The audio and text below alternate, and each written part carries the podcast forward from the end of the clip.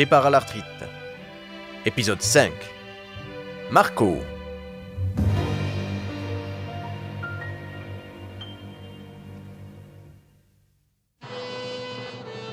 Sous sa sombre tignasse bouclée, le regard de Marco ne laisse rien passer. Et ces jeunes femmes qui regardent les tableaux ne le laissent pas indifférent. D'ailleurs, aucune femme ne le laisse vraiment indifférent. Son air baroudeur rajoute une assurance à son jeu de séduction, et il le sait. Il n'est pourtant pas de ceux qui comptent leur conquête, mais le jeu lui plaît, l'approche, et savoir qu'il arrive à séduire lui suffit. Malgré tout, il traîne ses 46 ans comme un fardeau, il a vieilli trop vite. Même si l'énergie et la splendeur de ses 20 ans l'ont quitté, il a de beaux restes, et il en a conscience. Sa gueule cassée, son épaisse peau bronzée, sa mâchoire carrée, c'est un vrai mâle sur qui de nombreuses femmes pourraient fantasmer, au moins un instant. Son père était italien. Il est donc, aux yeux de ceux qui le côtoient, l'italien. En réalité, il n'en parle pas un mot et il n'a jamais mis les pieds sur la terre de ses ancêtres. Il se contente d'assumer son statut d'italien pour apporter une sorte d'exotisme à son entourage. Et puis, il est artiste. Il peint. Ses œuvres pénètrent dans l'esprit des spectateurs de manière un peu vague, faisant ressortir de lui une émotion aléatoire. Son discours est le même pour chacune de ses toiles. C'est ce qui ressort de son âme, son inconscient qui pousse instinctivement son pinceau à mettre à jour ce qui est caché au fond de lui. Les femmes aiment les choses aussi profondes. Euh, du moins, celles qui vont voir ses expositions. Et ça tombe bien, car aujourd'hui est le dernier jour de l'exposition de Marco. Près d'un quart de ses œuvres sont marquées d'une pastille rouge, prête à être adoptée par d'autres personnes de goût. La porte s'ouvre, laissant entrer une jeune femme et un vieillard. Marco tourne la tête en leur direction et reconnaît Valérie. Ils s'étaient rencontrés lors de sa précédente exposition en ces lieux deux ans plus tôt. Ils avaient sympathisé car elle était la première et la seule à ne pas lui faire croire qu'elle avait compris quoi que ce soit à son art, et à lui avouer qu'elle ne savait pas du tout comment en parler de manière intelligente. Marco, bien que touché dans son orgueil, fut séduit par cette franchise qui lui a rappelé à quel point son rôle d'artiste torturé avait fini par rattraper qui il était vraiment. Un mec aussi banal que tous les autres. Ils ont alors euh, longuement discuté, chacun révélant à l'autre son véritable visage. Valérie lui saute dans les bras et lui présente François, son nouveau colocataire. Pendant que ce dernier longe les murs en marquant une pose devant chaque cadre, les deux se donnent des nouvelles, excités de se retrouver, ponctuant la discussion par des éclats de rire qui résonnent dans toute la galerie. Marco regarde discrètement s'éloigner les deux jeunes femmes qui semblent avoir fini leur tour. Il n'aura finalement pas eu la chance de leur sortir son petit numéro, mais qu'importe, la présence de Valérie vaut toutes les dragues du monde. Il lui propose de sortir quelques minutes pour aller prendre un verre au café d'en face, et Valérie accepte, entraînant avec elle François, qui se satisfait sans broncher de la suivre pour euh, découvrir ce que cette nouvelle rencontre lui apportera. La petite table au fond de la salle n'attendait que. Il s'y installe et commande à boire tout en faisant une petite mise à jour les uns sur les autres. François reste en retrait de la conversation jusqu'à ce que Marco ne remarque enfin sa présence et lui pose tout un tas de questions. François ne répond que le minimum. Aussi sympathique soit-il, Marco est un peu trop baratineur à son goût. Il se contentera seulement de sa réponse, disant qu'il est juste en vadrouille. Soudain lui vient une idée. Comme son exposition s'achève ce soir, il remonte à Paris avec le reste de ses toiles de main. Si François veut poursuivre sa vadrouille, il est le bienvenu pour partager le trajet avec lui François ne s'attendait pas à la spontanéité d'une telle proposition. Finalement, ce Marco semble être un bon bougre. L'idée lui plaît. Il se tourne vers Valérie. Le bon temps passé avec elle le freine. Il sait pourtant qu'il ne pourra pas rester indéfiniment chez elle, qu'il a déjà bien trop abusé de sa générosité et qu'il ne doit surtout pas s'enraciner. Voici là l'occasion parfaite pour avancer, une opportunité qu'il ne cherchait même plus. Valérie le regarde hésiter, mais connaît d'avance sa décision. Elle n'a aucun droit de le retenir. D'un hochement de tête, elle lui donne sa bénédiction pour poursuivre son aventure. Marco s'en réjouit, il n'aime pas faire la route seul. surtout sur l'autoroute.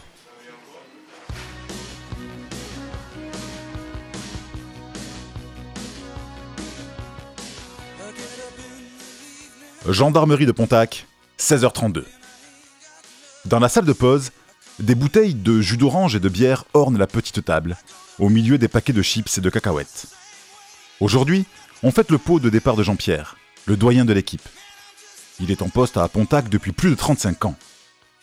Chacun un gobelet à la main, ça rigole, ça discute des bonnes affaires faites sur le bon coin, des travaux de la maison, des problèmes de bagnole et aussi de cul. Un peu. Sinon, ben, on a beau dire, hein, c'est pas pareil. Après tout, le départ de Jean-Pierre n'est qu'un prétexte pour causer d'autre chose que de boulot. Les gars se sont tout de même cotisés pour lui offrir une montre. Jean-Pierre les remercie poliment, même si au fond l'heure lui importe peu maintenant qu'il a le temps. Frédéric Bernier est pensif. Déconnecté de tout ce qui se passe autour de lui, il n'a pas encore touché à son verre de jus, la tête ailleurs, à cette affaire dont tout le monde se fiche et qui n'avance pas. Il pose son gobelet encore plein et retourne à son bureau sous les regards interrogatifs de ses collègues qui ne prennent pas la peine de le retenir. Il s'installe devant son écran et entame des recherches. La semaine dernière, il a retrouvé la trace de François en analysant les images de caméras de surveillance des gares traversées par le train 85-62. Il s'est rendu sur place, mais à quoi bon? Les images dataient déjà de deux semaines. Il parcourt alors, comme tous les jours, les réseaux sociaux et les sites d'avis de recherche. Il fouine, comme un collectionneur cherchant une pièce rare sur les brocantes. Il y croit de moins en moins. Quand soudain, le visage de François apparaît sur l'écran. Là, Frédéric se redresse d'un coup et lit l'annonce en légende. Sa tête est mise à prix. 52 000 euros sont offerts à celui qui le retrouvera. Un numéro de téléphone est également affiché. Ce numéro, il le connaît par cœur pour l'avoir fait cent fois. C'est celui de Nicole. Comment a-t-elle osé prendre les devants Lui couper l'herbe sous le pied? Ah, la vieille garce Elle va l'entendre Il saute dans le kangou pour se rendre chez elle, court sur le pas de la porte et tambourine jusqu'à ce que quelqu'un lui ouvre. C'est Virginie qui est là aujourd'hui. Elle tire doucement la porte vers elle et aperçoit par le bâillement le visage de Frédéric, furieux. Elle lui demande si quelque chose ne va pas. Faisant impasse sur les formules de politesse, il réclame à voir Nicole. C'est urgent Virginie appelle sa mère, qui arrive aussitôt dans l'entrée. Sans prendre la peine de l'inviter à l'intérieur, elle demande à Frédéric s'il a du nouveau. Ce dernier, fou de rage, lui répond qu'elle n'a pas le droit de proposer de l'argent à des inconnus pour faire ce pourquoi il est payé. On n'est pas au Far West. Les chasseurs de primes ne sont pas une tradition française. Et ce pour une seule et bonne raison. Il s'agit d'une rémunération non déclarée qui est passible d'une peine pouvant aller jusqu'à 3 ans d'emprisonnement et d'une amende de 45 000 euros. Il lui ordonne donc de supprimer sur le champ toutes les annonces et qu'elle le laisse enfin faire son travail convenablement. Ce à quoi Nicole rétorque qu'elle n'a d'ordre à recevoir de personne, pas même d'un uniforme, et qu'en tant que chef de famille, elle se doit de faire tout ce qui est en son pouvoir pour protéger les siens, et que malgré le tempérament mou, rêveur, énervant, voire insupportable de son époux, il s'agit de son François, et personne ne lui enlèvera. Un silence lourd s'abat sur la maison. Les deux fortes têtes se fusillent du regard. Frédéric comprend la détresse de la pauvre femme. Il ne la pénalisera pas pour cet acte stupide. Mais la guerre est déclarée. C'est lui, et lui seul, qui retrouvera François, et pas un illustre bienfaiteur poussé par l'odeur alléchante d'un chèque. Ah, si elle tient réellement à jouer selon ses propres règles, il les accepte. François finira dans son filet, et en plus du respect qu'elle ne lui porte plus, il recevra une récompense de 52 000 euros le gentil brigadier Frédéric va faire profil bas quelques jours. Le temps de laisser le chasseur Bernier prendre la relève et gérer la situation. Elle va regretter de l'avoir provoqué. Chers auditeurs, je vous sens déjà frissonnant de désir en attendant notre nouveau chapitre sur les lois fondamentales de l'univers. Après avoir passé une nuit aux toilettes à cause d'un excès de bonbons destiné à lui faire oublier son malheur, le petit Ludovic aura toute l'attention de sa maman qui prendra rendez-vous chez le médecin le matin suivant.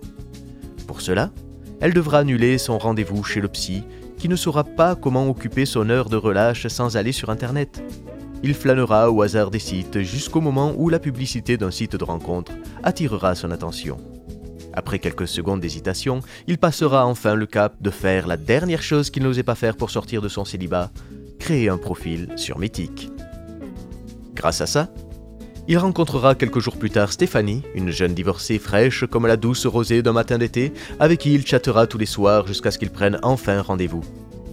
Stéphanie demandera alors à son amie Nathalie de l'accompagner faire du shopping avec elle pour qu'elle soit resplendissante pour cette rencontre tant attendue. Nathalie acceptera et préviendra Guillaume, son mari, qu'elle ne pourra pas passer le samedi avec lui. Guillaume en profitera donc pour se bourrer la gueule avec ses copains. C'était les lois fondamentales de l'univers. Pour la dernière fois, François regarde le soleil se lever depuis la fenêtre de chez Valérie. Elle vient tout juste de se réveiller. En traversant le salon, elle remarque déjà nostalgique que son sac à dos est prêt. Il a replié le clic-clac, remis le tapis en place et préparé un petit déjeuner d'adieu. Ils ne se parlent pas. Un regard, un sourire, cela suffit pour revivre l'espace d'un instant toute leur soirée, leur balade, leur discussion, leur fou rire. Bien que son départ ait toujours été inévitable, aucun des deux n'imaginait à quel point il serait douloureux. Un klaxon résonne dans la rue. Il se tourne vers Valérie, cherchant ses mots pour lui dire au revoir, mais elle se jette dans ses bras avant même d'avoir eu le temps de dire quoi que ce soit. Il pose ses mains sur son dos, un peu gêné. Les embrassades, ça ne se fait pas chez lui. Ils se décollent doucement l'un de l'autre. Elle descend avec lui, reste devant la porte de l'immeuble et fait un signe lointain à Marco pendant que François s'installe à la place du mort. La voiture démarre et chacun d'entre eux lève la main alors que le goudron les sépare de plus en plus. Valérie reste là, sur le trottoir de l'immeuble, déjà chamboulée par le silence soudain, face à la réalité qu'elle doit affronter seule. François regarde la ville s'éloigner derrière lui. C'était une belle expérience.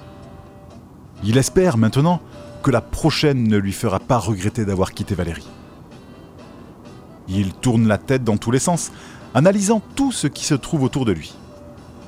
Le tableau de bord poussiéreux, le paquet de cigarettes à côté du frein à main, et le petit bracelet accroché au rétroviseur. Marco lui dit que c'est sa fille qui lui a fait. Elle a 8 ans et elle vit chez sa mère car, euh, d'après les hommes en robe, il est trop instable pour en avoir la garde. Son statut d'artiste ne l'aide pas. Malgré les expositions, il ne vend pas suffisamment pour avoir des revenus corrects et s'occuper d'elle. Il s'énerve rien qu'à en parler. François ne sait pas quoi dire. Il se sent idiot. Il s'est tellement détaché de tout qu'il culpabilise de la chance qu'il a de pouvoir faire ce qu'il souhaite sans se soucier des conséquences et des gens qui ont aussi tout leur lot de problèmes. Marco lui conseille de baisser son siège s'il souhaite dormir un peu. La route va être longue.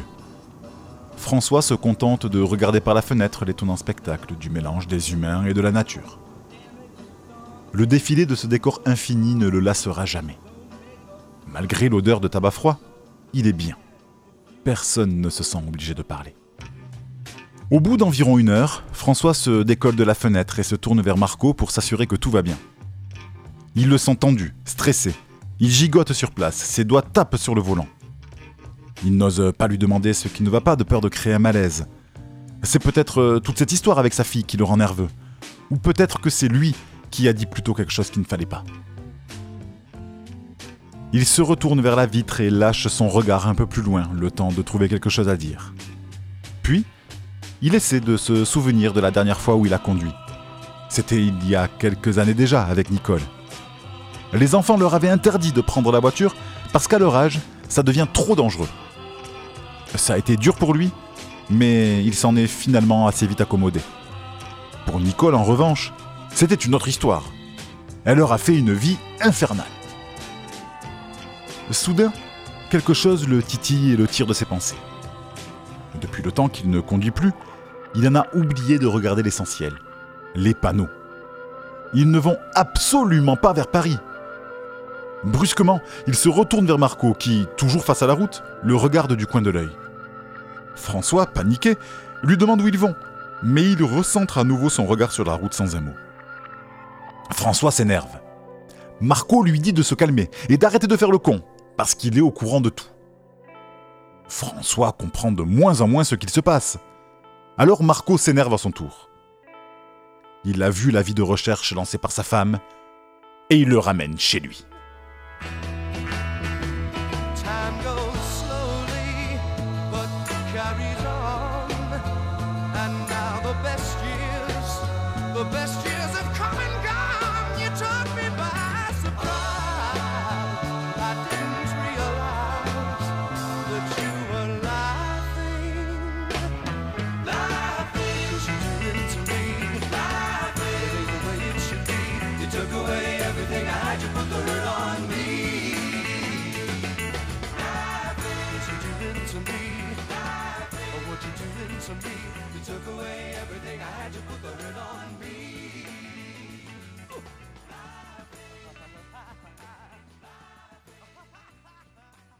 Retrouvez le prochain épisode de Départ à l'arthrite demain à 13h sur Pontac Radio et en podcast sur pontacradio.fr.